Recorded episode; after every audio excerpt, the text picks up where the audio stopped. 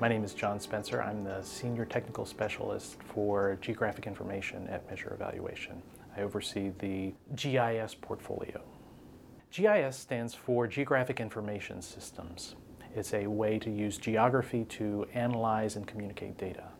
Knowing where the populations that need HIV care are and where the services that provide that care are opens the door to a lot of opportunity to make sure that those services are available to the populations that need them and that there's not a duplication of effort or a uh, gap in services that are available.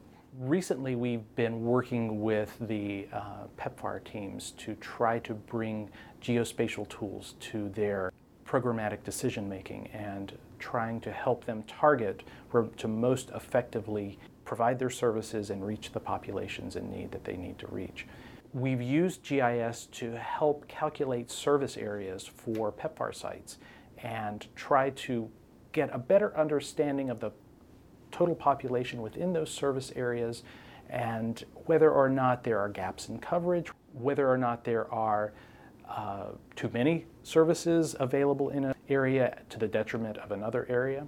So it's important that when we are locating health facilities or when, when we are locating uh, communities of interest or key populations, that we have good data that helps us know reasonably accurately where they are. It doesn't have to be a level of precision, you know, down to the centimeter, but uh, we have had instances where we have uh, health facilities that the data says is supposedly in the middle of a lake.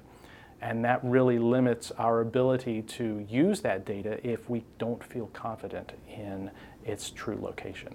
There's a geography to the HIV epidemic, and PEPFAR is, is trying to capitalize on understanding of that geography to help them do the right thing in the right place at the right time.